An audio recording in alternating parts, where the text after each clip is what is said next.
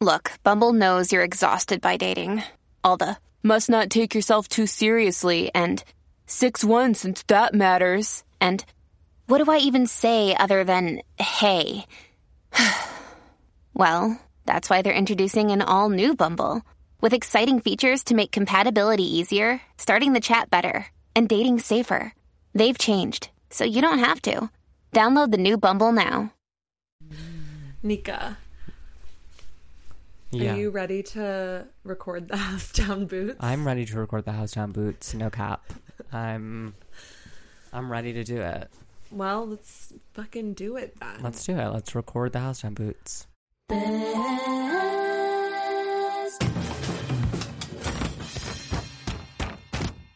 Mistakes. Ow. Hi. Hi. We're back.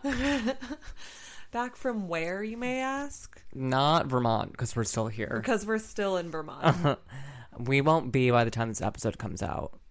no, we're gonna. By the time this episode comes out, we'll be getting back from Rhode Island. Yeah. Oof. What? I mean, there's just so much happening in such a short amount of time. Oh, I know.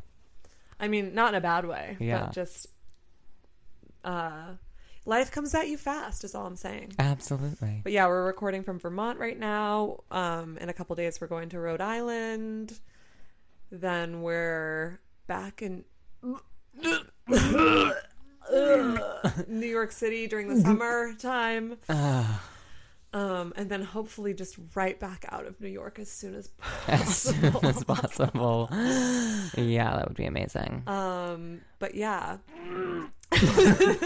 Nika's been working on her gagging Wait. sounds. Let me know what it sounds like. Hold on, guys.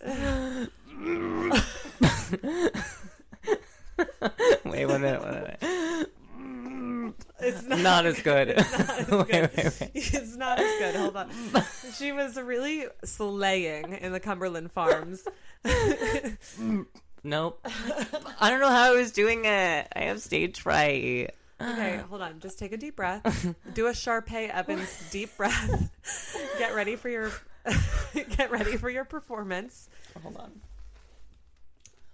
I can't. I don't even remember. No, I don't have it. I can't remember. Guys, I'll do it for you another time. But I promise it was really good. it was really, really good. We drove to Cumbies um, in the dead of night to get some ice cream because it's the only thing that's open past 11 p.m. in my godforsaken hometown. And um, there was, for some unknown reason that is yet to be determined, it's like a group of adults hanging out in the parking lot. like drinking what looked to be like slushies, I mean, yeah, they, they're Cumberland Farms. Of course, there were slushies.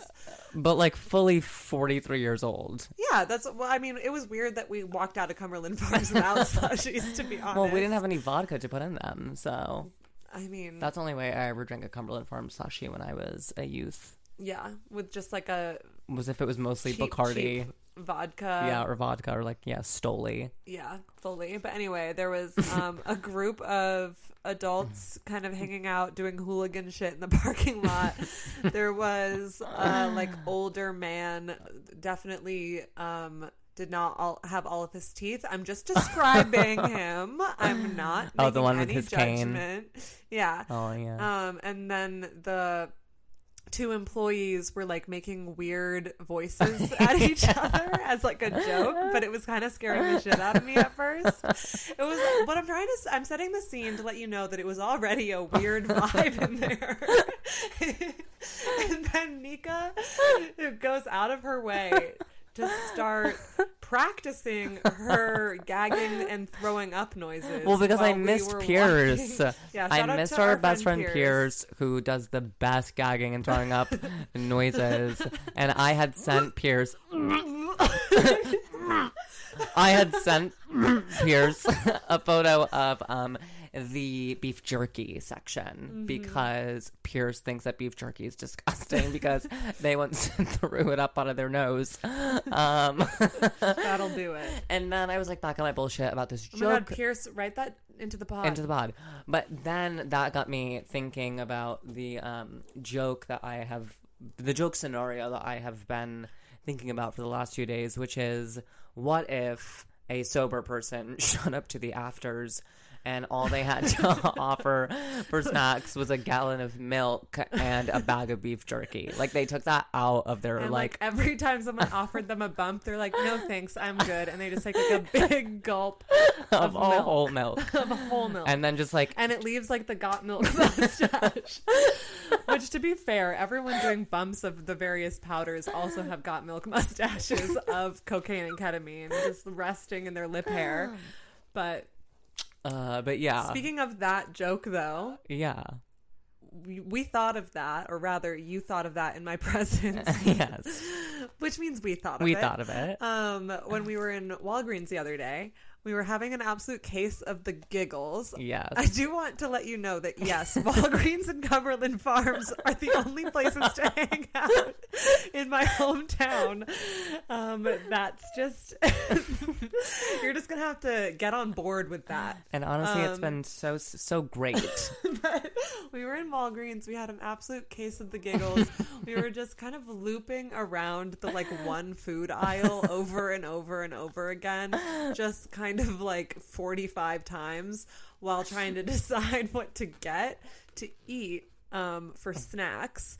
And then it occurred to us that neither of us had our cards or Oh wallets on us. And all i had was google pay because you didn't have your or your phone was dead so we Mm-hmm. didn't have like even your apple pay. And they were like yeah we take google pay um, and then when I went to pay, they like kind of didn't take it. It turned out. so then we had to put all of the food that we had just spent like 45 minutes selecting back.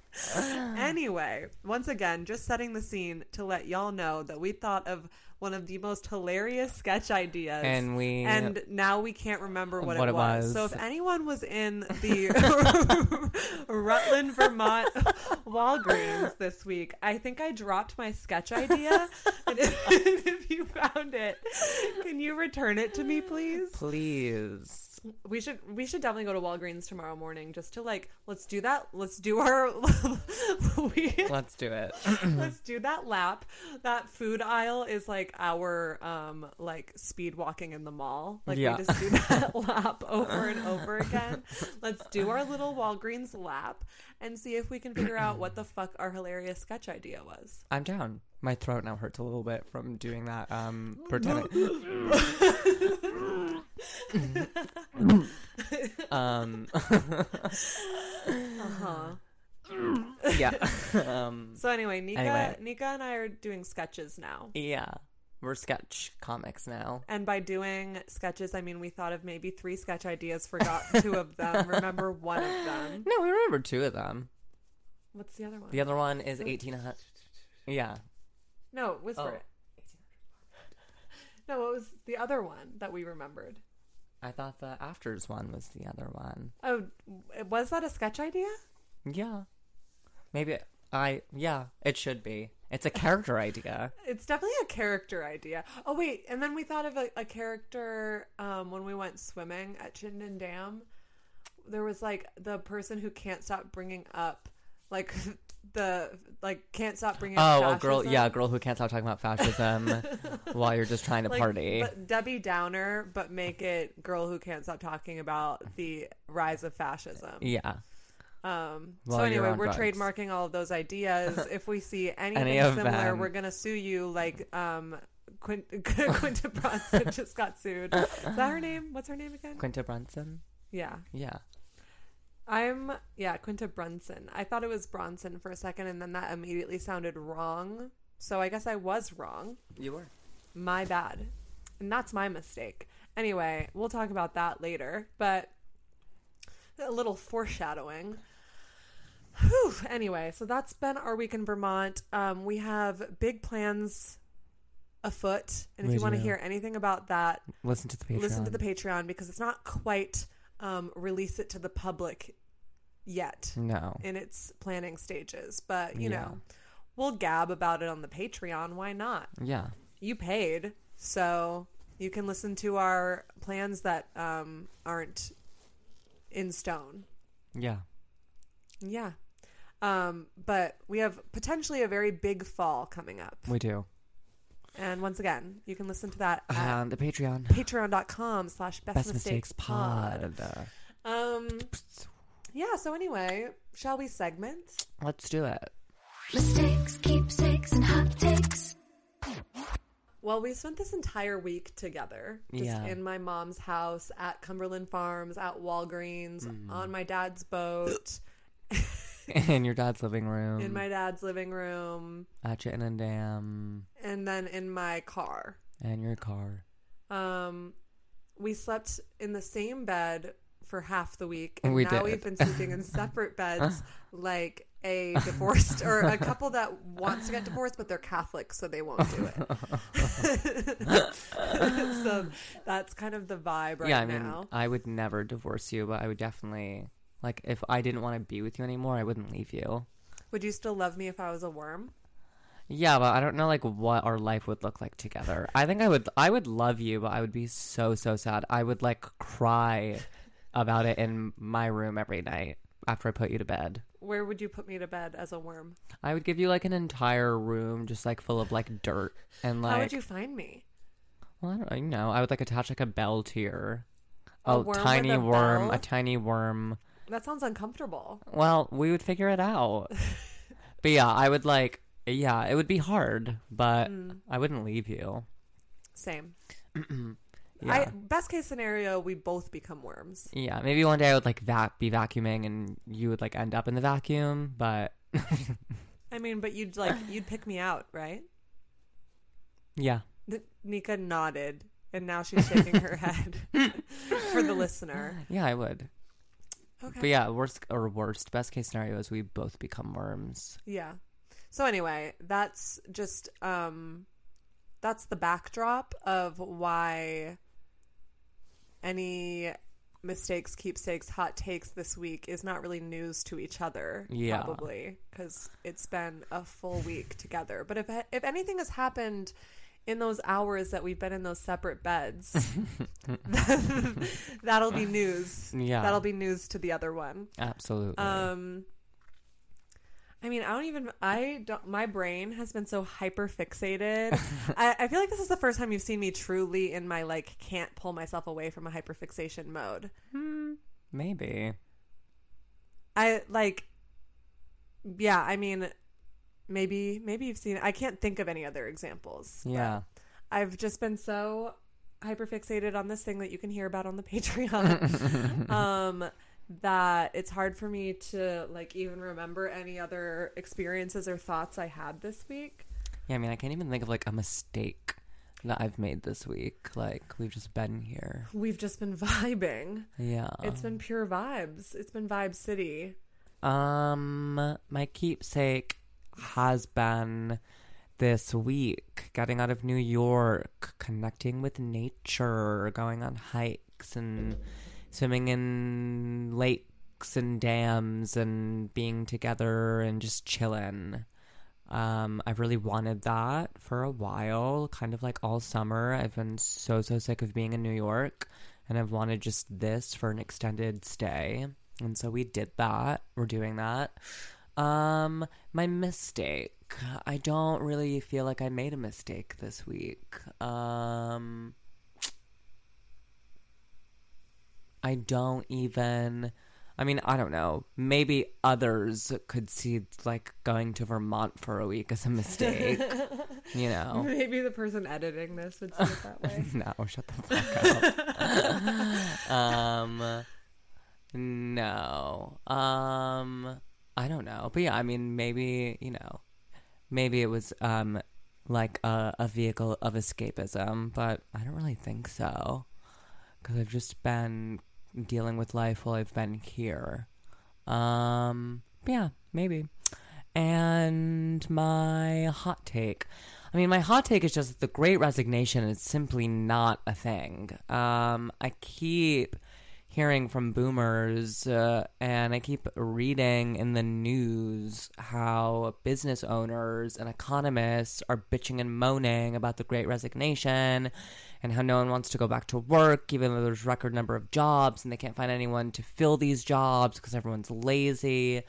Um, and I've applied to like a hundred jobs this week as of tonight, and I've yet to hear back from one. And I tweeted about this and had five other people um, all share pretty much the same experience. Um, which leads me to believe that we are being lied to. And so, yeah, my hot take is not that we're being lied to, because, like, duh, but is that this is all bullshit. Um, these jobs are simply not there. I'm like, are they like just? There's a lot of part-time jobs out there right now, which just feels annoying. But I mean, like, I guess that makes it easier for a company to not have to like spend as much money on their employees. I don't fucking know how economics work, but I have heard that argument. Um, I'm not seeing any like great jobs out there, so Yeah. something's off. Yeah. Yeah, I mean, this week was definitely like a network going away for Thanksgiving break. you know, yeah. the writer's room was not active. Yeah, and like maybe like next week's episode is gonna have some like big heavy hitter moments, but yeah, like it but there was no episode this week. there was no episode this week. Um yeah, I guess my mistake is like kind of a mild one, but I um wish that I was getting up a little bit earlier and seizing a little bit more of the day during these beautiful summer days here in Vermont. yeah, um i don't you know it's not it's not haunting me or anything yeah, but each every day when i wake up at 1 or 2 p.m i've been um like well i guess there goes the first like eight hours of sunlight yeah, totally. But I think it's what our bodies just honestly needed. and Yeah. Maybe we've been resting. yeah it's also like we just stay up really late watching movies and tv which is also like a vibe We're I- resting. Yeah. Yeah, it's we're fine. resting the house down boots. We're resting the house down boots.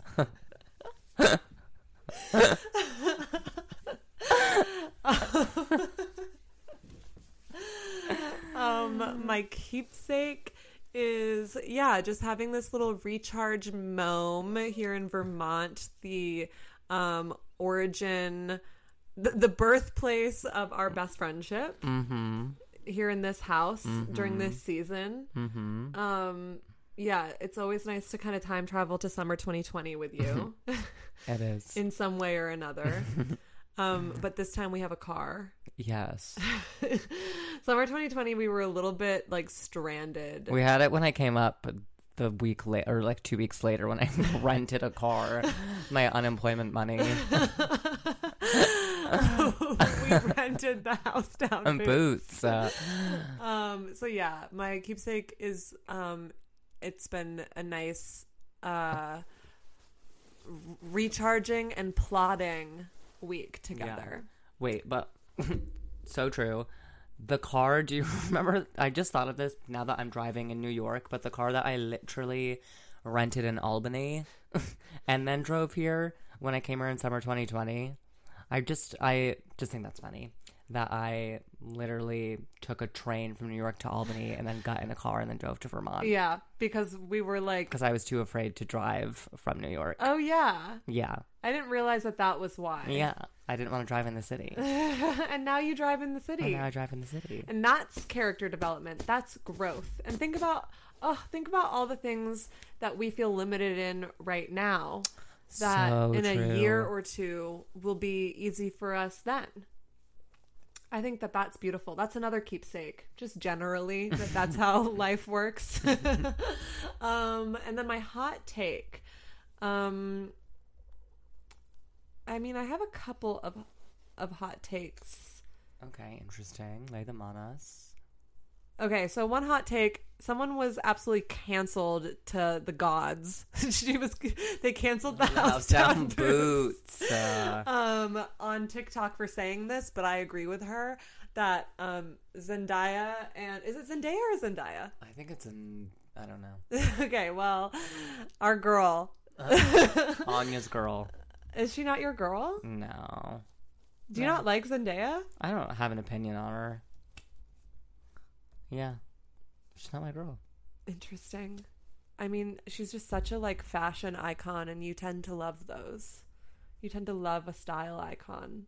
Yeah, I mean, I guess I've never paid that much attention to her, but I should. Anyway, so um Zendaya, let's say Zendaya.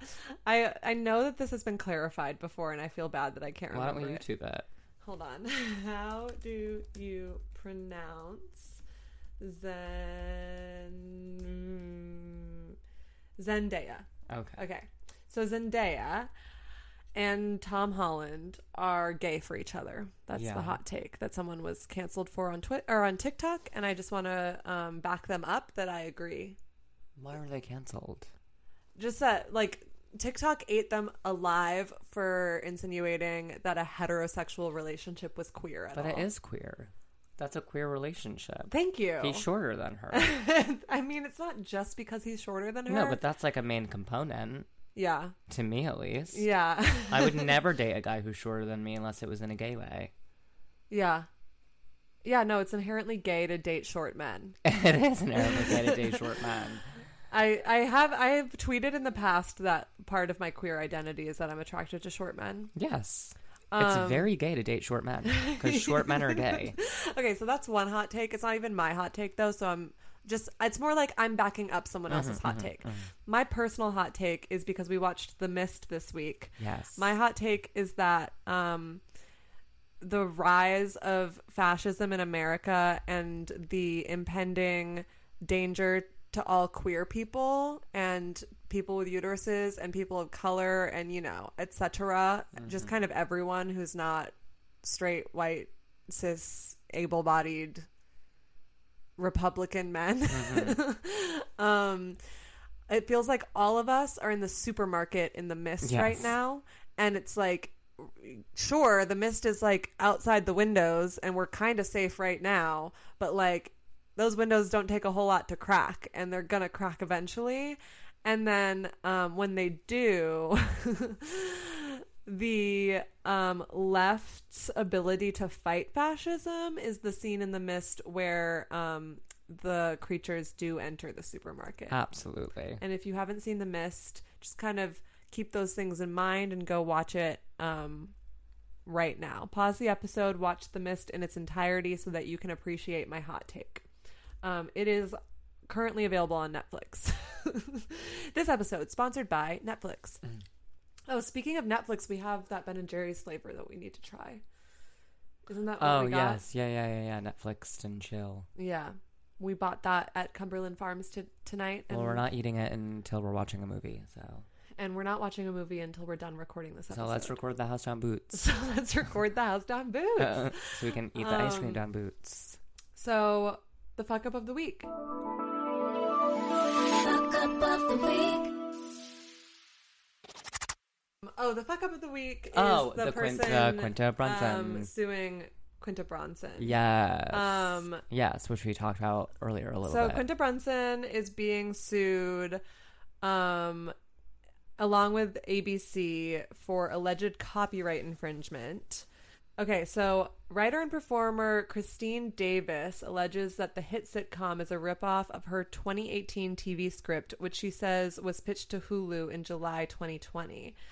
Um, so Quinta was nominated for a bunch of Emmys for Abbott Elementary, and one day later, um, she's she was sued for this alleged copyright infringement, and the court documents originally obtained by Radar Online last week um, have uh, Christine Davis alleging that the ABC sitcom is a ripoff of her show This School Year, which she wrote in 2018.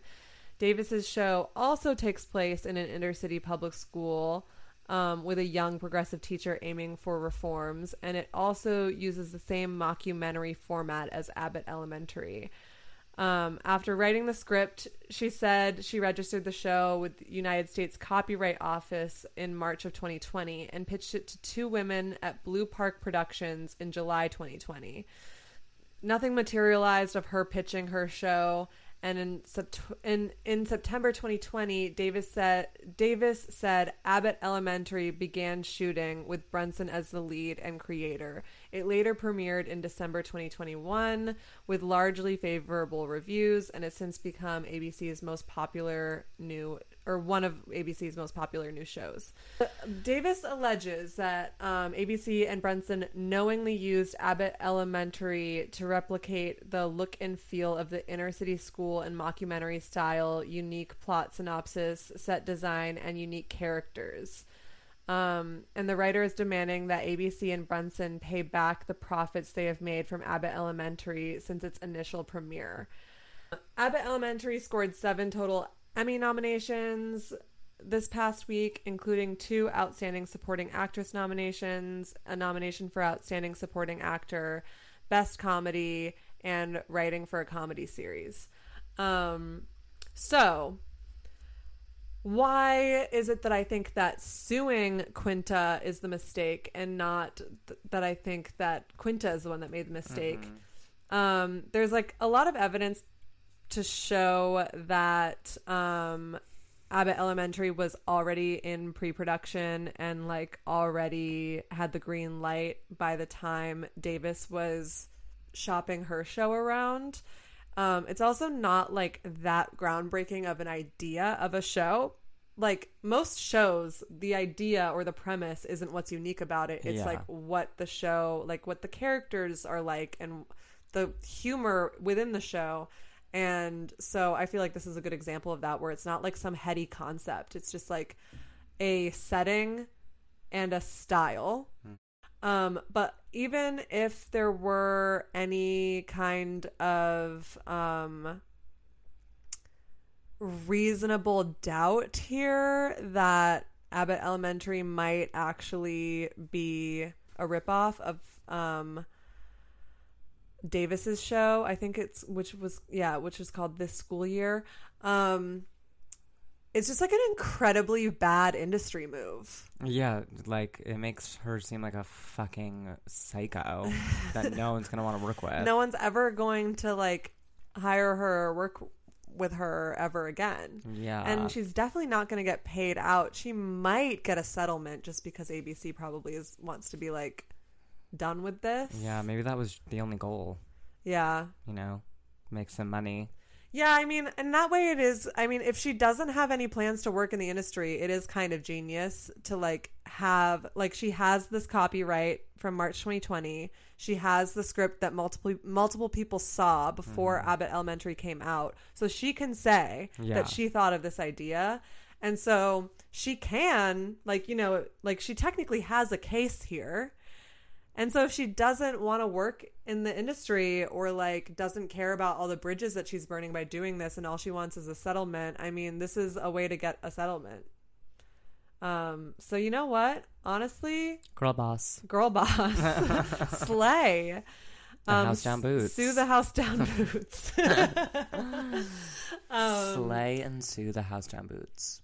But yeah, that would be um, what I think is a pretty silly fuck up of the week this week. But the Highlight highlight, of the week is that Benifer is officially they're married. Um, ben Affleck and Jennifer Lopez were married this week in Las Vegas um, in a very low uh, profile wedding for a very high profile couple.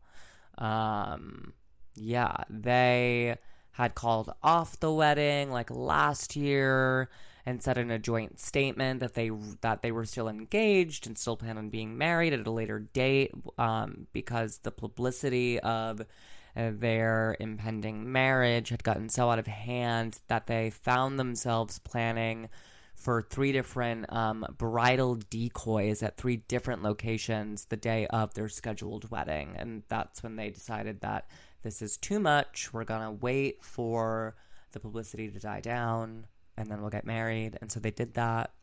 And I think that's beautiful that they are back together. I do wonder what um, America's sweetheart Jennifer Gardner has to say about this, how she's feeling He does love a Jennifer. what she's thinking. Um, but other than that, I'm very happy for them. Yeah, I mean, I can't believe they're like back. Like Yeah. that, I can't believe that. Like you know, their initial romance started 20 years ago, Yeah. and they have gone through so much. I mean, they are the Elizabeth Taylor and Richard Burton of our time. Um, yeah. I love that for them. Ben Affleck is the Elizabeth Taylor of our time, obviously. Um, obviously, obviously. and also the face of Dunkin' Donuts, Dunkin' Donuts. the, the um, sad, exhausted face of Dunkin' Donuts. Absolutely. Yeah, no, I'm I love it. I love I love this kind of like pop culture magic that has happened this week. It's exciting, it's fun, makes me believe in love. that joie de vie. Yeah, Yeah. it's it's. Uh, you too can marry your ex. Uh, and if you're touched by this, take this as a sign to just go through the Rolodex of all of your exes. Give them all one more shot.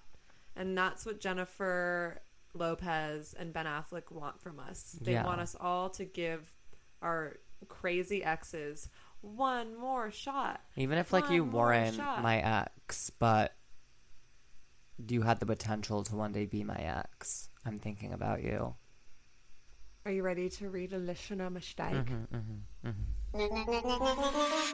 Listener mistakes.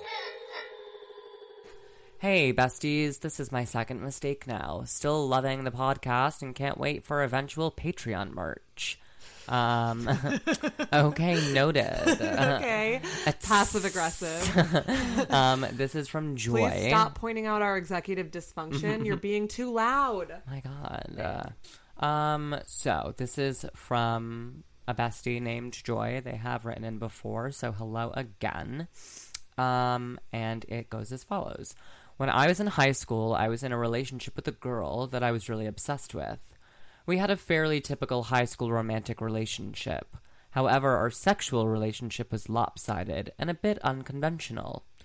When we were together physically, I'd go down on her and kiss her all over her body, which is what she asked me to do. And she didn't touch me. I had pretty low self esteem and considered myself lucky that I was able to have regular sexual contact with someone, as we both went to a fairly sheltered private Catholic high school, so I didn't assert and she didn't offer. I think this dynamic is somewhat telling of our relationship in general. Actually, when we were not together physically, we'd often sext each other with very sexually explicit, fantastical roleplay. Our dynamic when doing this was a lot more mutually gratifying and collaborative. It was basically writing smut together, except we only wrote from each of our characters' perspectives. I just want to explicitly detail this sort of thing if a reader isn't familiar with this roleplay that's somewhat common in furry or kink online chat rooms. We were both very, very invested in this roleplay and explored all sorts of settings, including being pirates, pirate captain and crew member being sexually disciplined, Yes. vampires, mafia members, fucking in the locker rooms at our high school during gym class, angels and demons, and wizard school, just to name a few. We did this so often that when we were take that when we were talking out of character, we'd talk in parentheses as if we were whispering. And it became the case that if we were texting each other normally, we'd always be sending texts in parentheses, and we as we'd always had a sexual role play running in the background. She broke up with me after seven-ish months. As an inside or as an aside, we were having a day at her at her house when her parents were home. We watched The Artist and she wasn't talking to me like she normally did, and something seemed off. I asked her what was up, and after like 30 minutes, she finally told me she wanted to break up and just that she didn't want to date anymore. I sobbed heavily, and then we went upstairs and told her parents that we had broken up mutually, although it was absolutely not mutual, and they drove me home awkwardly. Kind of interesting that you guys like decided you had to tell her parents that, like in the moment. Very teenager of you. Yeah. Very, Um, um, the kids are all right, but it's Yeah. the parents are all right. yeah. Um, she still wanted to be friends, which was which I was good with because I was of course still very into her. And she had no intention of stopping our sexual relationship, physical and digital, as she liked it too much. This was as this boundaries. was yeah, none. This was as you can imagine, not the healthiest dynamic, and there were no clear relationship boundaries. That's very gay. But for me, it was basically like we hadn't broken up except in name. We'd still hang out and hook up in person, but not as often, and primarily we'd continue to sexually roleplay over text. At some point, she had done something her parents wanted to discipline her for, so they took away her phone and told her she couldn't electronically communicate with her friends in any way outside of school. After a few days of not contacting me, she emailed me saying that she still wanted to communicate with me because she missed her sexual roleplay, and this was a way around her parents' punishment. We began to sexually roleplay for about a week over email. Then her father discovered that she was doing this and read absolutely every one of our sexually explicit roleplay emails. Weird of him, to be honest. Very weird. That's like extreme weirdo behavior. Even if you don't approve of it, you took the time to read all of it. Mm. Yeah, Okay, pervert. very the father neighbor in American Beauty. Oh my god, it is Kevin Spacey. No, Oh. the neighbor. Oh, I mean Kevin Spacey is the perverted. He also is. He's the One. secret gay one who like is Oh, you're right. Yeah. Oh, all the dads are gross in that movie. Yeah. For further context, her dad was really fond of me as both him and I were sciencey, nerdy people. And I saw him as a role model because he was an engineer that went to MIT, my dream school at the time. Upon discovering these sexually explicit emails, he messaged me on Facebook saying that he had discovered this and was enraged in a way I'd never been on the receiving end of as a chronic goody two shoes. He told me that I was sick, perverted, fucked in the head, and the type of fantastical escapism roleplay we were engaging in was deeply unhealthy mentally. He also forbade me and his daughter from contacting each other ever again. My dynamic with my ex was such that I never really emotionally felt like we had ever broken up. Thus, I was absolutely and completely devastated. Not only did it feel like I had been forced to break up with my girlfriend, but it wasn't her direct decision to stop contact. She was at a different school by this time, too, which led me to further hold on to hope for at least a year before I finally realized how unhealthy my attachment to the idea of my ex, who had never treated me particularly nicely in the first place, was. Furthermore, I was told that I was basically evil by a role model in my life, which really cratered my sense of self. I also felt violated that someone I didn't trust had been able to intently view and judge a particularly sensitive sexual side of myself that I poured into all roleplay messages. Finally, I was heartbroken and depressed and felt like I couldn't talk about this with anyone in my life. Her father didn't tell my father, my only parent, about this happening, and I wasn't about to tell my father the real we- the real reason that I wasn't able to hang out with my friend and ex anymore. So I told him and others that her father just thought I was a bad influence in general, and that's why. I know there are like much worse issues to have, but it really hurt me at the time to feel violated and shamed sexually by someone I looked up to in my life and not be able to at least talk about how it made me feel with other people in my life because I didn't want to reveal to anyone that I had been doing this fantasy sexting roleplay. I feel like I made a number of mistakes throughout the whole experience and learned a lot of lessons. 1. Know your worth. Don't accept a dynamic with someone that doesn't make you happy because it's the best thing you'll get. 2. Enforce your own boundaries to protect your own emotions. If fucking someone after they break up with you has the potential of fucking with your emotions, maybe don't do it, or at least admit to yourself the emotional risks. Period. Number three, remembering times a person made you feel good doesn't mean the relationship wasn't good for you. Four, healing often requires vulnerability. The sexual shame I felt was much worse because I felt like I couldn't talk to anyone about it. In retrospect, I could have talked to so many people in my life, and it would have been really helpful. I just also didn't want to feel embarrassed. There are countless other lessons to be learned from this experience, but I'll leave it to these as these feel like the biggest takeaways for me. Uh, much love to you both, and thank you for reading. Joy. Okay, I feel like a big takeaway is that you um, were engaging in like you were engaging in like prolific writing prompts with this ex of yours and you should maybe i mean if it's not too painful gaze back on some of your writing and mine it for any you know um romance novel material Seriously. You could make maybe turn a profit on this mistake tbh TBH. um, maybe you could come back together as artistic collaborators and write a romance novel about pirates together. I don't know, just something to think about. Mull it over. Um, but thank you so much for writing in. We love you. We love you. One of our consistent Besties. besties, one of our fave listeners. Um, we're making sexual advances towards the microphone as if the microphones are you. Just so you know. Just so you know. Just so you know what's happening over Just here so you another week of um experimenting with no longer doing deep dives. Mm-hmm, I mean, we we should still we should figure out when we will still do deep dives, you know? Yeah.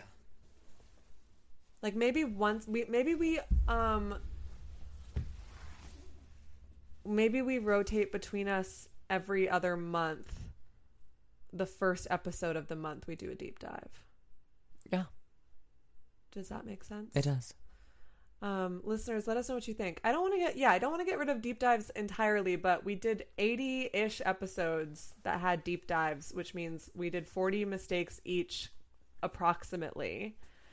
Um, and it's very hard to think of mistakes from your past once you've hit about 40 of them. But we know that there are more in there. I mean, listen, we've lived long lives. Best mistake. As promised last week, um, we're in Vermont and I'm finally doing it. I'm covering the 12 tribes, aka the cult behind the Yellow Deli restaurants. Um, I live in Vermont, uh, or I'm not, I don't live in Vermont, but I'm from Vermont, specifically Rutland, Vermont, where there is a um, 12 tribe communal compound. So I grew up with these weird people in my town. um, walking around with their braids down past their asses and their beards and their billowy um old fashioned looking clothing and um like it looks like if the Amish were also 1960s hippies um meets like granola homeschooler mom. Mm-hmm. that's the uh, that's the vibe that's the aesthetic. Um and they own a restaurant that is now called the yellow deli but the um rutland location for a long time was called back home again and it was so good. Oh my god. I mean the yellow deli is also amazing but they changed their menu when they changed to the yellow deli. And there are some classics from back home again that I'll never be able to eat again and I miss them so much. But anyway, so I grew up with these with these culty people walking around my town running this restaurant. The restaurant also has a hostel above it that um, hikers that are hiking the Appalachian Trail and coming through my town because my my hometown is on the Appalachian Trail. Um, hikers coming through will can stay at that hostel. I guess other people can stay at that hostel too. I just don't think anyone really ever does because nobody else comes to Rutland for any reason.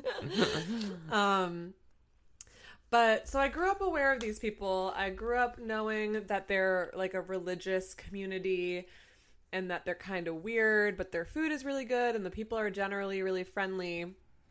But as I got older, um, my family's relationship with them started to get more um, involved. So my brother homeschooled in for for his whole life, but in high school when he was homeschooling, he would go to back home again to do his schoolwork while like ordering smoothies and chai lattes and just kind of hanging out for the day. Also, back then the restaurant was way bigger. Like it was the same building that it's in right now. And I, I'm kind of mostly describing this to Nika, but if anyone else has been to the Rutland Yellow Deli that's listening, um, it's it's the same building, but now it's only the front part of the building that they use for the restaurant, and I think the back part of the building is like for hostel stuff and for other business. But it used to be that it went it extended all the way through the back, and so it was like a really long and like it's it was just as wide, but it was like way longer, and there was like this whole back area that like just sort of felt cozier and kind of like secret. Like it was mm-hmm. still the same aesthetic. And by the way, for anyone who hasn't been to a yellow deli, the aesthetic is very like um uh old time old timey like tavern with like uh folksy music playing and like everything is made out of wood and is Really very, bad murals. what Really bad murals. and really bad murals. My brother would do his schoolwork in the back part of Back Home Again, and they started to engage with him. Um, in retrospect, they were trying to recruit him. Um, and so they started like talking to him more and like trying to get to know him and getting really friendly with him. And then when we would go in as a family, they like knew that we were his family. So it started to feel like they were trying to recruit all of us. It was a very strange vibe. They started inviting us to their like celebrations, like their weddings. We went to multiple we went to multiple 12 tribes weddings. and let me tell you, their weddings are fucking wild. So they have these like three houses that they own in Rutland and they like all three houses are like really big old like colonial style houses with huge backyards that are all connected. And this and this is like in downtown Rutland. Like it's not that it's really it's like two blocks from where my dad lives. Okay. So you've seen this neighborhood, and I just don't think we've walked past those houses. But I will, I'll point them out to you next time we're in the neighborhood because they're literally right by where my dad lives. Um, and they have these like big backyards that are all connected. And so for weddings in the summer at least, and maybe that's the only time they have weddings, I don't know, but uh, we we went to multiple weddings during the summer and um they basically put on a like musical where the bride and groom are like playing these parts from like some Old Testament story and everyone else in the com in the compound in the community plays all these like other parts. And like there's all these different scenes that like ultimately culminate in like them like the wedding ceremony. But like it's like a maybe half hour to an hour long performance of like them singing all of these songs and like kind of the audience like follows them around through the backyard. It's like very involved um honestly very beautiful and like entertaining. Um and i something that i also noticed was that we were not the only non community members in the audience for the weddings. First of all if the bride or groom are from families that are not part of the 12 tribes their families are there that are like just normal people. Mm-hmm. But then there's like also just other people that are clearly just like being groomed to be recruited. Like it's like their weddings are kind of like a way to lure people in because it's like a really beautiful cool thing that they do. And then yeah so we were allowed in their houses. We were allowed in the backyard. We got like a tour of one of the houses. Like i remember going upstairs and like there was like multiple rooms that were just bunk beds for kids. Like dozens of bunk beds for like their dozens of kids. And um, if you're married you get like your own room in the house but if you're like a bachelor you have to like have roommates with like other bachelors. And if you're like an unwed maiden you also like you like live either like with your family and like your if you have like younger siblings to take care of or something like it's like you're kind of still put to work as if you're a wife but you just can't like sleep in the same room as Yeah. like a man i guess and whatever. We'll get into the specifics of like how their like gender and family dynamics work um, when I get further into um, the actual like description of this cult. But this is my personal experience with this cult. And so eventually we don't join. My brother doesn't join. We we were friends with some some of the members, like not like friends friends, but we were friendly with some of the 12 tribes members that worked at the Yellow Deli. But something about the 12 tribes is that there's multiple locations and they have their members just kind of like they like make them move locations a lot. And so the people that we had any kind of connection to, any kind of um, friendship with, eventually moved to a different location. And that's by design because they don't want members to create roots or bonds in any of the cities that the 12 tribes exists in because then it will make them it, it makes it a more clear and easy path to leave if you have like friendships or any kind of like ties to anybody outside of the community you're you like i said about the weddings like so they do have communication with their families if their families are not part of the 12 tribes but only if the family has never been part of the 12 tribes. If your family like once was part of the 12 tribes and has left you have to never speak to them again.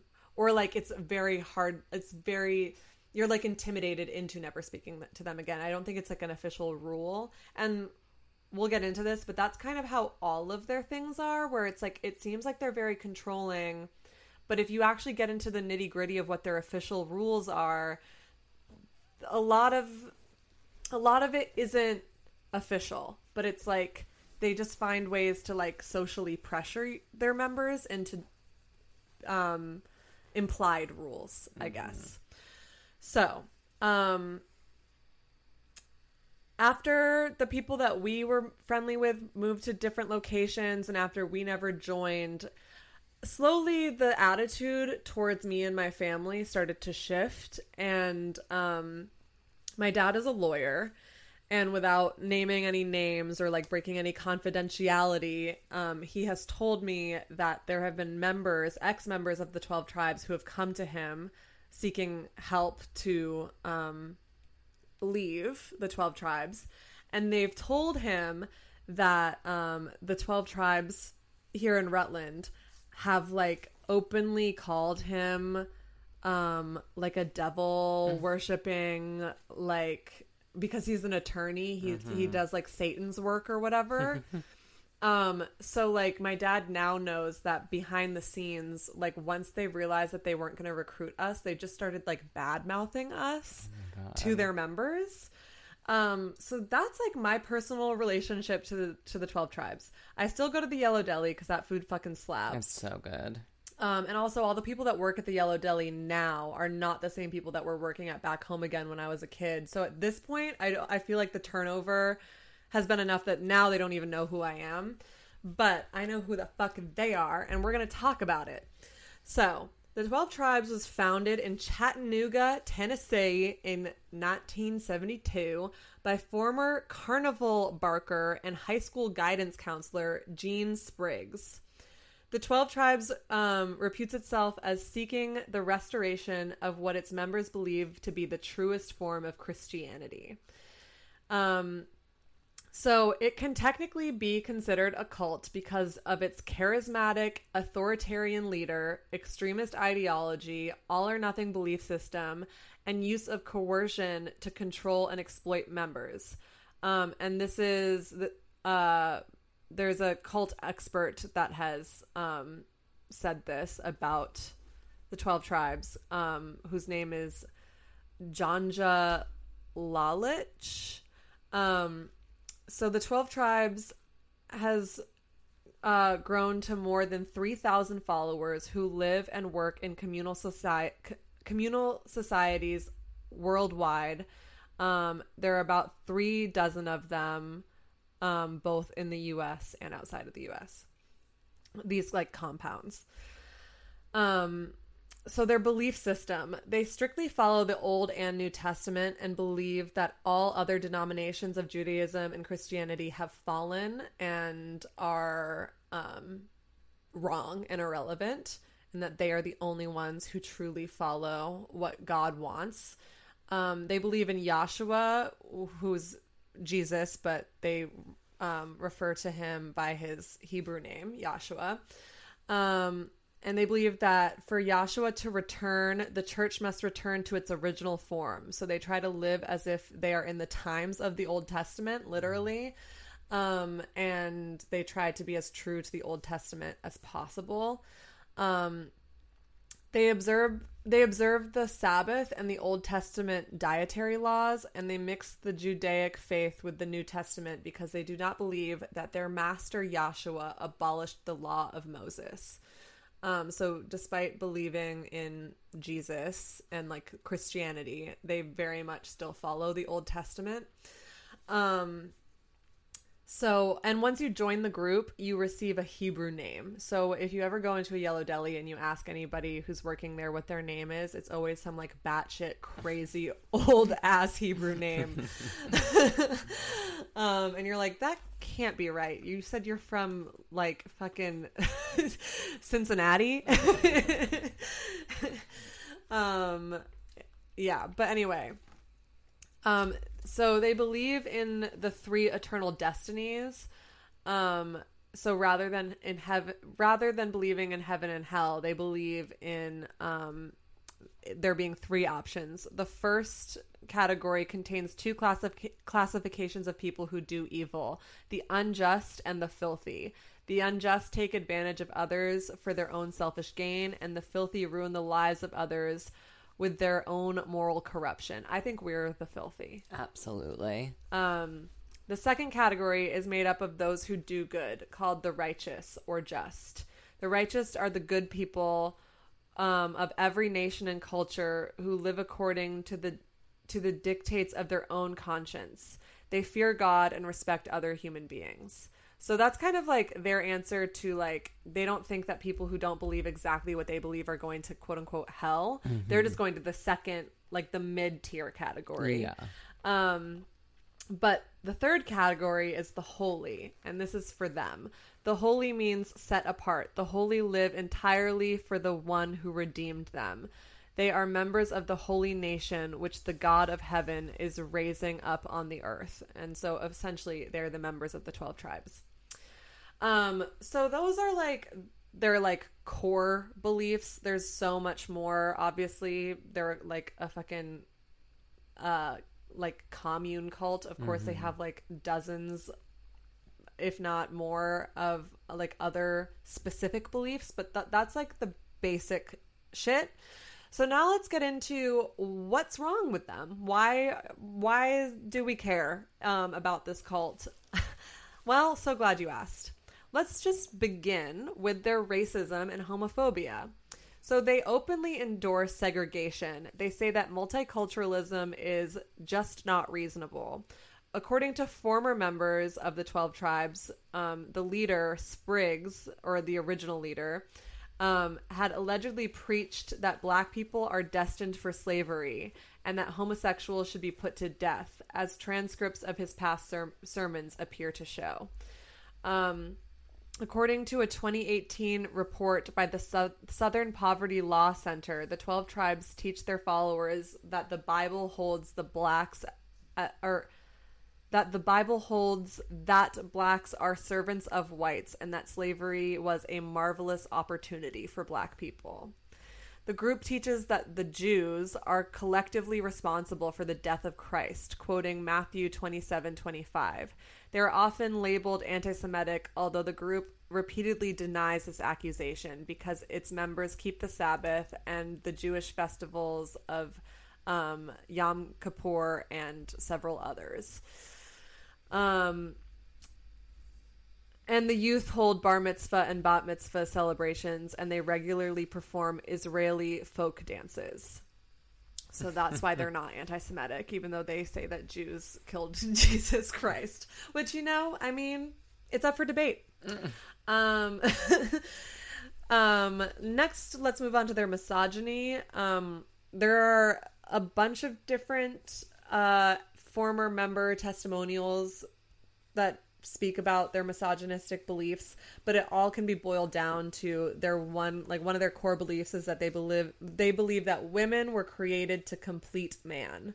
Um, so kind of everything about being a woman in the 12 tribes is about serving your husband or your father or if if you don't have a husband yet, a lot of the women are just put to work to do the wifely duties of the single men. So like the single men in the 12 tribes like don't do their own laundry or like cook the basic meals or any of that. Like just single women are doing that for the single men while they wait to like pair off eventually. Um so another one of their problematic beliefs revolves around modern medicine and medical care.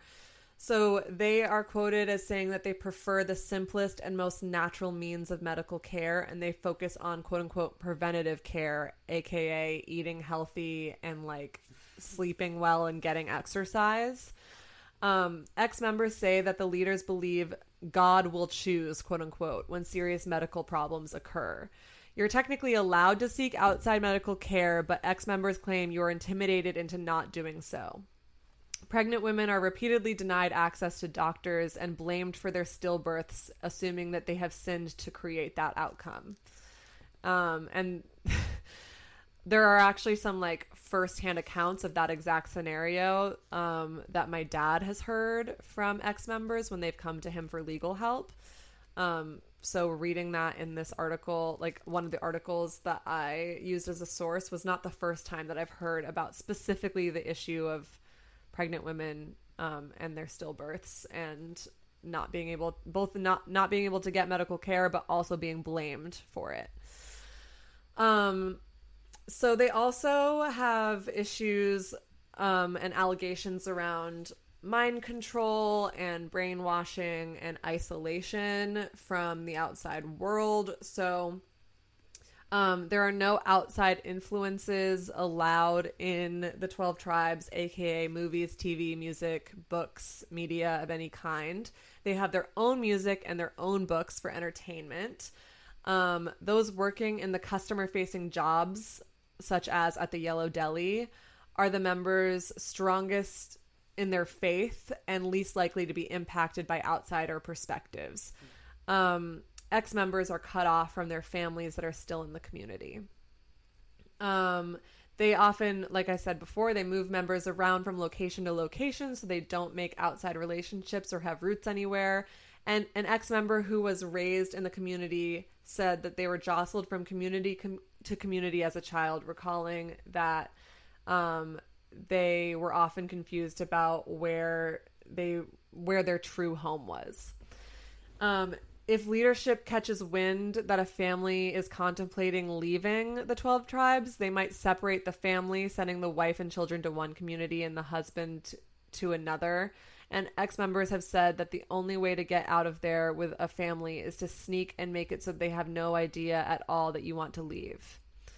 Um, so, another problematic aspect of the 12 tribes is the way that they conduct business. Um, in so many words, they have been accused of indentured servitude slash slavery slash exploitation of their members. So, new members must give the group all of their possessions when they join, often signing over personal property to the cult's limited liability companies. Many have nothing to fall back on if they later want to leave the group. Um, once again, this is something that my dad has helped ex members with um, when they've come to him for legal help because they often have no rights to the possessions that they had before they joined. Um, during its 50 year existence, the 12 tribes has distinguished distinguished itself among religious cults through its extensive business operations. The group has relied um, has relied on food service, construction, soap making, woodworking, farming, solar energy, and even an Alaskan fishing operation to make money over the decades. Members live communally, sharing money and resources, and all of the sect's business businesses are staffed by followers who work without pay, which multiple ex-members have confirmed. Um, among the construction companies the 12 Tribes has operated during the last five decades, there's a Massachusetts based company, BOJ Construction LLC, um, which pulled in several million dollars a year at its height in the early 2000s and drove the group's funding. Um, young men in the cult would travel the country for jobs, rent a little house for everyone, and work nearly around the clock without pay until the job was done. Um, although the 12 tribes observes a, a day of rest on Saturday, aka their Sabbath, the cult leadership would sometimes declare quote unquote pushes in which working through gatherings and the group's twice daily worship sessions or even on the Sabbath was allowed. Um, Gene Spriggs, the founder, would say, It's for a good cause. God will forgive us for working all the time. Um, the business profits are used to pay mortgages and living expenses for commun- for the communities, and any extra money must then be sent to the 12 tribes headquarters in North Carolina, where leaders decide how it is spent. Across the United States, the 12 tribes owns at least 66 properties worth about 36 million real estate real estate records show. Um, although cult members spend long hours staffing the businesses, each individual has very little say over how the money is used. Within each community, one person is designated as being in charge of quote unquote personal needs, and any individual any individual purchases must go through that person. Um, the cult's uh, labor practices have landed it in hot water in the past. The group faced citations for failing to pay minimum wage in California in 2008 and for child labor law violations in New York in 2018 after Inside Edition obtained hidden camera footage of children working in a production plant. Which brings us to their next uh, problematic aspect um, child abuse and child labor. Um, they've been at the center of controversies relating to both corporal, corporal punishment of kids and underage labor. A member who left in 2016 worked in a factory beginning when he was 13, he said. According to him, kids in the community stopped schooling at 12 or 13 and they enter what the 12 tribes called apprenticeships. Um, and he says what they call apprenticeships is just working in the industry. So that's how they like can kind of get away with putting the kids to work is it's like part of their education if it's an apprenticeship. Um, his days started with mandatory 6 a.m. gathering, which is like their worship, what they call their worshiping. So, mandatory 6 a.m. gathering, then he'd head to the factory until 5 p.m. He'd go to the evening gathering again at 6 p.m. and then back to work from about 7:30 p.m. until 10 or 11 p.m. John Post, a former member born into the group who left when he was 19, said he began working in the cult's bakeries and restaurants at age 7. School for the children wasn't a real priority, he said. They encouraged all the kids to go to work. That was the focus. The 12 Tribes is highly patriarchal, and while boys worked outside of the communities, girls spent their time working inside the compounds. Alina Anderson, an ex member born into the group who left when she was 14 and lives in Boulder, said she was kicked out of the sect's homeschooling when she was 11. After she was kicked out of school, Anderson spent her time doing chores, including preparing meals for about a 100 people each day and doing laundry for two single men. When I say making lunch, it's not as simple as going to the, into the kitchen and everything is there, she said. It's okay, you're making tomato sandwiches. You have to you have to make the bread from scratch. Then you run outside to the garden and you pick all the tomatoes. Then you come in and you wash them and you run out of time, so you just set a cutting board on the table with a bowl of tomatoes. And you and you have to make the mayonnaise yourself too. Which honestly would be cottagecore vibes if it wasn't forced labor of like an 11-year-old. Yeah. um growing up, former member Chaim Matthias um, said he was beaten 20 to 30 times a day. I grew to be numb to it, to quell the rage within and just not feel anything. Um, what I cared about was when my infant sister was beaten and there was nothing I could do about it, to hear her screams and be powerless, and that even if you tried to stop, you couldn't. um, is a crushing thing to go through. It broke my spirit. I still remember her screams to this day.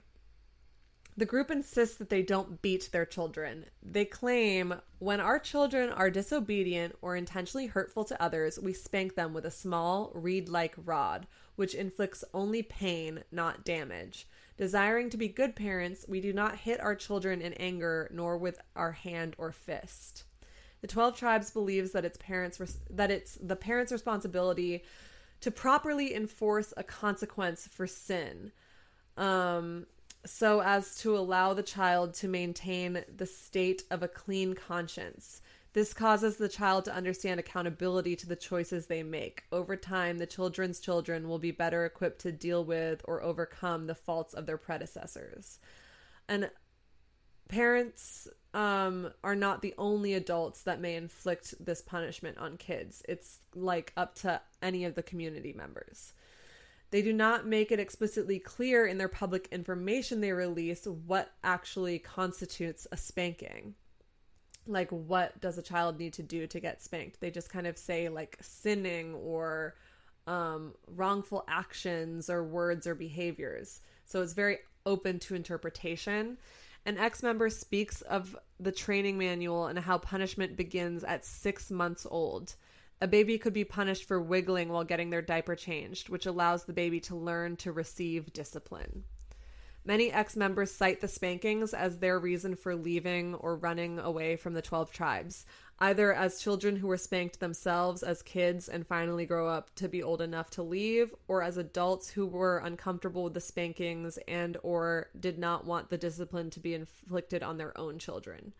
Ex members state that it's not uncommon for children to receive spankings 20 to 30 times a day, um, like the previous member said had happened to him. Let's talk about um, their predatory recruitment style. So I I gave you like my personal story and my personal like anecdotal evidence that they may have been trying to recruit my brother uh, or our entire family. Um, it is kind of in line with the types of people that they try to recruit. They try to recruit people who are already a little bit weird or people who already um have for some reason something like they people who are already not on a normal life trajectory. So my brother already being like a homeschooler, for example, was like perfect for their um their profile of like a good recruited member. Um, so they tend to attract people who are down on their luck, struggling to function in, in society, or even running from the law, ex members have said. Um, they used to send a bus to follow Grateful Dead concert tours. 12 Tribes members would offer first aid, cookies, and tea to the band's hardcore fans. Um, they, to this day, still keep up the spirit of that by setting up first aid tents at like music festivals and stuff. Um, they have locations and hostels on many through hiking trails, such as the Appalachian Trail, the Pacific Crest Trail, and the Continental Divide Trail. It's not a coincidence that they intentionally target hikers because often hikers are people people who are hiking long form like through hiking trails like that that take months at a time. Um they're often going through some kind of life transition or they're trying to find themselves or they're like doing these hiking trails because they're unsatisfied in the like monotony of their day-to-day lives. They're looking for like a greater purpose greater meaning and so the 12 tribes have intentionally set up their communities to be uh like to have like hostels on these trails and a lot of their members are former through hikers Let's talk about the legal events in the group history. On June 22nd, 1984, Vermont State Police arrived at the 12 Tribes Island Pond residences and took custody of hundreds of the group's members with their children based on an investigation of accusations of child abuse. All cases were dismissed when a judge found that the search warrant was unconstitutional. The Vermont chapter of the ACLU also criticized the raid, calling it frightening, and the greatest deprivation of civil civil liberties to have occurred in recent Vermont history. On September 5th, 2013, German police raided two communities belonging to the 12 tribes and removed 40 children to protect them from continued abuse. The reasons for the raid were that the that a TV reporter had managed to secretly record how the 12 tribes sect beat their children. The group admits that they used their reed like rods for discipline, but denies abusing their children. Um, sociologist of religion Susan Palmer pointed out that the doctors found no evidence of mistreatment in September 2013 following the police raids. But in 2018, the European Court of Human Rights upheld the German move to take away the children from the sect. And this is actually something that the 12 tribes harps on a lot, like this specific event of when 40 children were taken away in Germany. Um, they use it very often to show that they are a targeted group that um they're like the quote unquote misconception that they're a cult and that they abuse children um is actually like doing more harm to their children than anything that they've ever done. You know, that's open to debate, but that is some that is a talking point of 12 tribes members. If you ever bring up any like allegations of like child abuse or anything to them, they will bring up the German raids. Um, in July 2019, the FBI released a 40 page summary of the results of a closed preliminary investigation stemming from allegations of child abuse at the group's North Carolina property. The documents revealed the existence of other investigations over the years to include suspicions of child abuse in other compounds. There were also more bizarre allegations, including um, deaths that were thought to be suspicious, allegations of oddities during spiritual rituals, which sounds very Midsommar to me, um, as well as unsubstantiated allegations involving the founder's conduct during his time in the military. The documents also revealed the existence of a now closed federal in- investigation into whether the state of Vermont had violated the group's civil rights in 19 in the 1984 raid. On February 19th, 2020, police in New South Wales, Australia executed a search warrant on the group's Peppercorn Creek farm property, seizing documents and other evidence in what has been a prolonged investigation into allegations of you guessed it, child abuse in the group. On March 3rd, 2020, police in New South Wales returned for a more extensive search operation for stillborn babies buried on the property um, at Peppercorn Creek Farm and another of the group's properties. On March 7th, an updated report said the body of at least one infant was found at the farm in 2020 or late 2021, but no official closure or criminal charges have been announced.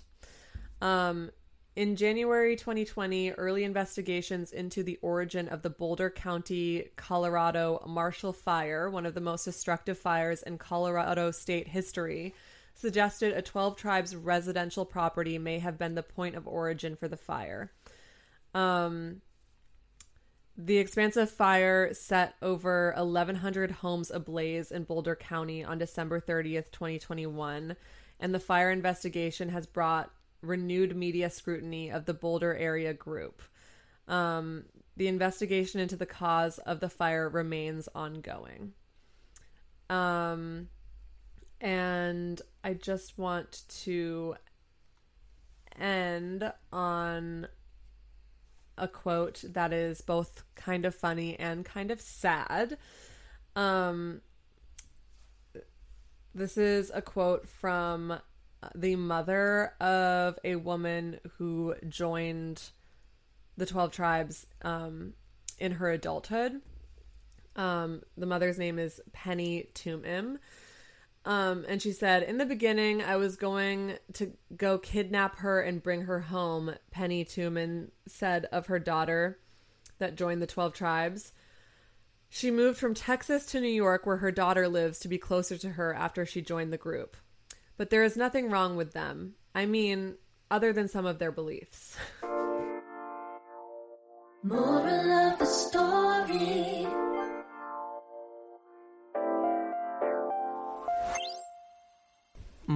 The story is don't join a cult because they will control the house down boots. and that's what the Seven Tribes is doing to these poor people.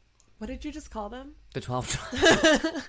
How many times did I just say their name and you I mean, still and I- said the seven tribes? you know, well, seven is Are you not 12. familiar with the 12 tribes of Israel? Obviously, I'm familiar with the 12 tribes of Israel. The Red right, Tent is my favorite book. Uh, let's see. Simon, Levi, Judah, Samuel, Reuben. Um, fuck, that's five. Um, and you just need to name seven of them, apparently. hold on, hold on. No, I said seven was close to 12. um, oh, Asher. Oh, uh, Nephi? No. Um, You're like not far off. I don't know. Um, Okay, the one. Okay, I'll just list them. Reuben, um, Simeon, yeah. but I guess it's Simon. I don't know. Yeah. Levi, Judah, um, Issachar. Okay. Maybe it's pronounced differently. I don't know Hebrew. Sorry, y'all. Yeah. Zebul- Zebulun, That's, yes, okay. Dan, Dan. Gad. Naph- Yeah, Gad, Naphtali. Naphtali, Yes. Asher, Benjamin, Joseph, um, and Joseph later split into two half tribes. Yes. Ephraim and um Manasseh Manasseh Yeah, I don't know. Manasseh whatever Okay. um anyway Yes, So Naphtali. Naphtali was on my list of names I wanted to name if I ever had a son. that's very 12 tribes of you I know. I mean, I love the red tent. you're right i guess i wouldn't you you know you have a leg up for when you join the 12 tribes That's so true. I know all the names. you're like you're like i know all the names and i know about the child abuse And, then- I don't mind. and i don't and I, it's totally fine As long as you give me a baby, I, I don't care whose baby. give me a baby. I'll do whatever you want. um I would join a cult if they gave me a baby. All right. Well, don't give them a playbook on how to get you to join. My God. So, um, a little bit of backstory, just like a smidge of backstory on how. Um, oh, also, it should be noted while on the subject What? of um, Gene Spriggs founding this beautiful cult. Um, so he recently died in 2021. Thank God. And since he died, apparently the group has been like they've just been hemorrhaging members because leadership has been fickle to say the least. But guess what? He died of COVID. COVID. Hell yeah. Um, so Good it wasn't it wasn't all for naught, y'all. We got a we got a charismatic cult leader um to pass away. Hell but yeah. um Gene Spriggs started the 12 tribes in 1972 um but it obviously he didn't just like start a cult one day. It kind of grew out of a youth uh ministry program and slowly it became more fundamentalist and more fringe and they like um decided to fully become their own thing and not follow any other denominations of Christianity when they like went to the church that they worshipped at one day and they found that out that church services had been canceled because of the Super Bowl. And they were like the modern Christians have strayed too far from God. And then that's why they like started their own church and like started living communally and um like separating themselves more and more from modern day mm-hmm. society and decided that like the only answer was to return to like the original form of Christianity. So it's all because of the Super Bowl, y'all. So that's the real mistake. The Super Bowl. The moral of the story is cancel the Super Bowl. Make football illegal. Make football illegal. It's out here starting cults. The house down boot. it's culting the house down. boots. culting the house down boots, babe. Um, so moral of the story, don't join a cult, don't start a cult, don't watch football, don't play football, don't watch the Super Bowl. don't But definitely maybe name one of your sons Naftali. It's a hot name. And then don't um beat that son even if it's with a like rod or whatever that the, they said to justify. What if I changed? I'm trans. Everyone would have to. If I just changed my name to Naftali. yeah, they would just have to call you whatever you tell them hey to. guys, so it's like it was Nika for a long time, and you can still call me that. But I'd appreciate if you called me Naftali instead. Everyone would have to do that. Yeah. I'll I'll lead the way. Just say when. Okay. When? This podcast hosted by Anya Volts and Naftali Lamazzo. Doesn't really like roll off the tongue. no, but no Hebrew name does. It would be kind of close to what my mom would have named me. Well, the ha- the last half of the name. My mom was gonna name me Talia if I was born a girl. Naftali. You call me Tali. okay, and then that King Princess song would be about you. True, but Talia, horrible name. i IMO. If your name is Talia, I take it back. Nika's shaking her head and rolling her eyes. Very um the Mindy Kaling gif of her in the office. Yeah, fully. And real quick, my sources were the 12 Tribes Wikipedia page, of course, um, an article from the Mercury News by Shelly Bradbury um, called Long Days No Pay 12 Tribes Cult Exploits Followers for Free Labor, ex members say. An article by CU Independent called 12 Tribes Under Scrutiny in Marshall Fire Investigation by Coley Dorfman an article by the Daily Beast called 12 Tribes The Church Preached Child Abuse and Slavery by Luke O'Neill. And the 12 Tribes website itself, 12tribes.org. And an article by Deadline called Controversial Religious Group The 12 Tribes set for docuseries from ITV America's Good Caper Content and Niall Capello by Peter White. And finally, I also used a YouTube video by Tara Trex called The 12 Tribes and Their Obsession with Through Hikers Cult on the Appalachian Trail. So, yeah, did you learn anything today? Do you not want to eat the Yellow Deli?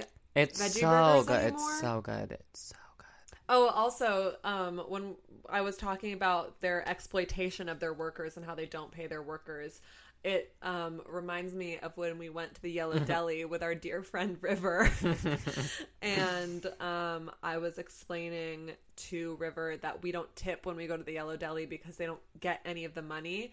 And then he took it upon himself to confirm this by asking them directly, and it was it was the most uncomfortable conversation of all time.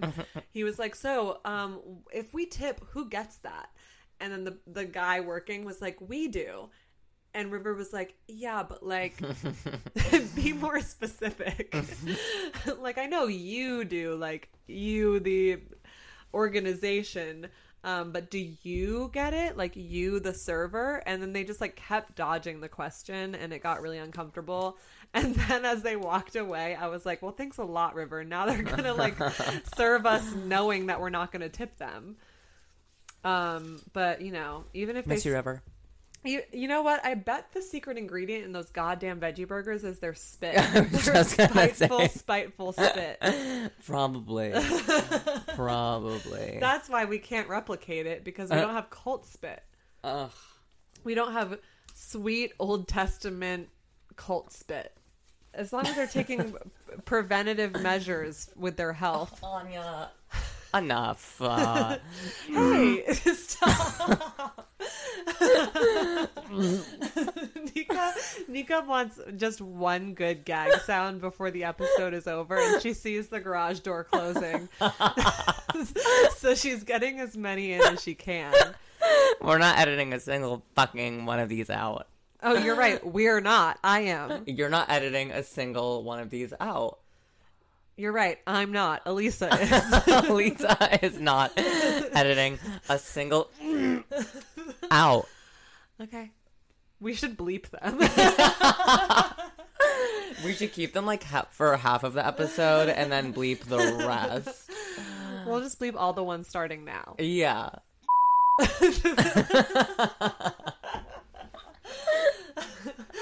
Elisa, like, I could just feel her sighing when she hears us say, like, let's bleep this out from here on out. Or, like, what if we bleep this person's name out? And she's like, yeah, what if we did that? For sure. Pierce, uh, can we like phone a friend? I just need Pierce to make a gagging noise. She's so good at it. Yeah, that Pierce's gagging noise is There it is. It's like it's getting closer. But too bad na- we, we're bleeping them out, so they're not going to hear that. But just so you know, everyone, they're getting really good, like significantly better. Um, and that gagging noise is how we feel about the Twelve Tribes. Is please stop The Twelve Tribes is horrible cult. Racism, homophobia, misogyny, medical care, mind control, Well, exploitation, child abuse. yeah. child labor and um, predatory recruitment. Yeah. Give us our reaction to all those things. What? Oh, Thank you. you're welcome. And with that, Sharks? Wait.